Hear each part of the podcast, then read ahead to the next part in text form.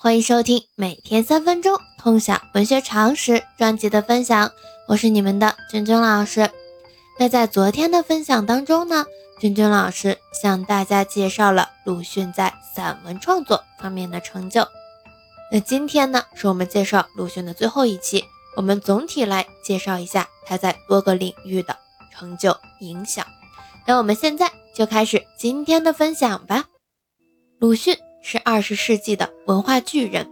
他在小说、散文、杂文、木刻、现代诗、旧体诗、名著翻译、古籍教刊和现代学术等多个领域都有巨大的贡献。作为中国现代文学的伟大奠基者，鲁迅创作的为数不多的小说，建立了中国小说的新形式。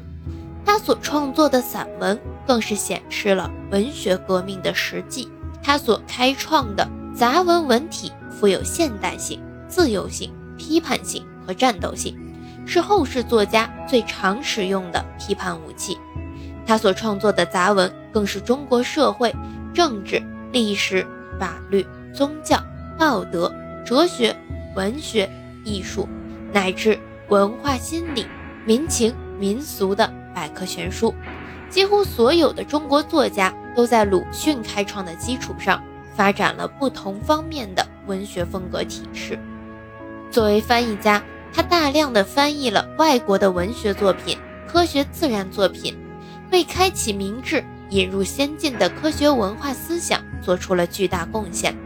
而作为美术爱好者，鲁迅大量引进了西方木刻、版画作品，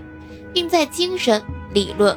等多个方面支持青年人学习木刻版画艺术，极大地推进了现代木刻版画在现代中国的传播与发展，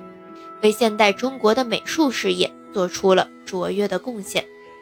作为一名学术研究者，一方面，鲁迅运用西方的文学观念研究中国古典小说，撰写了《中国小说史略》。其不仅结束了中国之小说自来无史的时代，也创造了文学史著作的典型范例，为后学开示无数法门。郭沫若将其与王国维的《宋元戏曲史》并称为中国近代学术史上的双璧。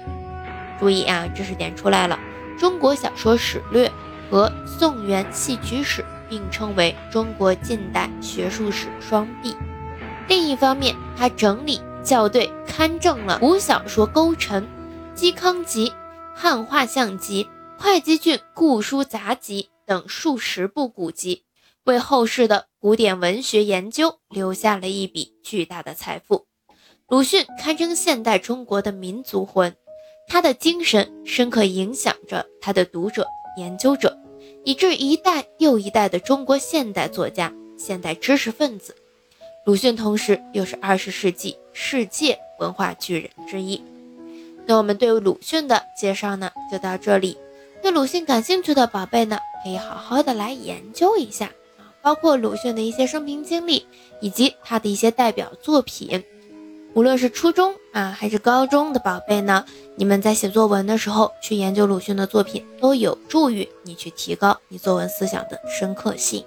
因为啊，我们小孩子一般年纪啊比较浅，经历的事情也比较少，所以往往写作文的时候呢，我们文章的立意